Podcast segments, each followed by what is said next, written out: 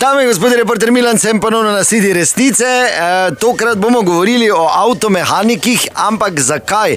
Pri e, Fursu so v Sloveniji izdali razpis za servisiranje službenih vozil, ki pa je, vsaj tako pravijo nekateri avtomehaniki, zelo ciljno e, spisan oziroma pisan na kožo prav določenim servisom. In seveda so se e, nekateri avtomehaniki dvignili, zato imam danes dva zanimiva sogovornika. Najprej beseda predsedniku Združenja Štajerskih avtomehanikov, gospodu Perneku. Gospod Pernek, dober dan. Lepo zdrav. Torej, kako vi komentirate ta razpis? Ja, gledajte, stvar je taka, mislim, slišal sem za to, nisem pa še podrobno se spustil v ta razpis, nisem teh zank poiskal, tako da zdaj ne bi do venga napadal še. Kam si pernek posran? Mi ne rajmo takega šefa združenja. Kam si posran, povej, tako je. Dobre, Frešer, da pomiri se, no, Ni, pravi, ti, da treba pomiriti. skozi razpis, pa pogledati, ne zdaj napada, Jaz nekaj. imam verigo zamenjati. Jaz za nijem cajta, če mi šti tu srat pa, pa polepševati. Kaj se ne bojiš? Izvoličine, gospod avtomehanik Frešer, ja? Ne, tako si poznajo. Zdaj ni treba posebej nekaj. Ja ne, razkurim je to, valjda. Ker je točno določeno, zdaj ne bi rekel.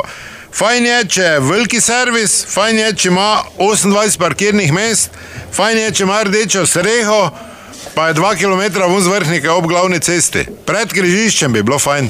Agoni se, a da veš, kaj ti hočem reči. Sedaj da bodimo normalni, no. Dobre, Vsi imamo strane roke, tako pravimo. Frešer, ti ti že bodi dolgo na- ne, ti že dolgo ne. Na srečanju pa največ spiješ, pa požereš pernek. Zdaj glas dvigni. Prav- Pravi, mi bi vsi radi za furs delali, ker jaz vem, kako je, ko za furs delaš. Ne? Lepo jim porihtaš, daš neki skonto, razumeš, daš dišavo noto, da je inšpektor zadovoljen, ko prije prezet avto, pol pa tudi malo skozi prste se pogleda. Ne? To pa ne vem, če Ja, ravno- seveda, to je naš avtomehanik, ne? Frešer za naš raufa, ni izdal računa, a be, be, be, be, be. Frešer pač ne, ne? Tako se to dela. Pernek, vsi bi mogli neke drobtine dobiti, budalo. Lepo te prosim, pomiri se malo, da ne ždi na mesto verige, mogo papire, vun dajati, ko bo zdaj prišli kud kud potrk, potrkati na vrata, kam se siliš? Si čul za moment ključti? Pa kaj je s tabo? Moment ključ je na mestu Vilkom in Welcome Benvenuti. Pri meni, ker mene ne bo brez veze nekdo noben drko. Moja baba šest ur na dan papire dela, pa ni avtomehanik. Še to smo, moram izrom plačevati, da je dam enkrat na mesec za Evropar, ker ti veš, koliko to mene stane. Prej ni bilo papira, dobo olje, plača olje, da olje vun. Kaj je potrebno, to vse? Ja, no, ne vem, vi Ja, no, veste.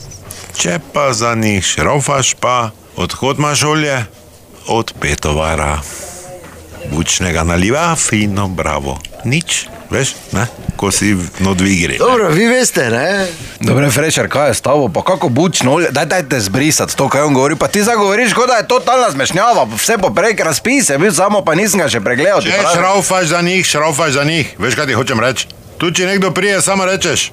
Za fur šrofam, kaj s tabo? Koga kličeš? Dobre, dajmo- Koga majmun kličeš? Dajmo prekini, zdaj da se jaz naprej Ajmo. člani pomenim. Do naslednjič, zdaj pa za videti resnica ni blenica, vendar marsikomu smrdi.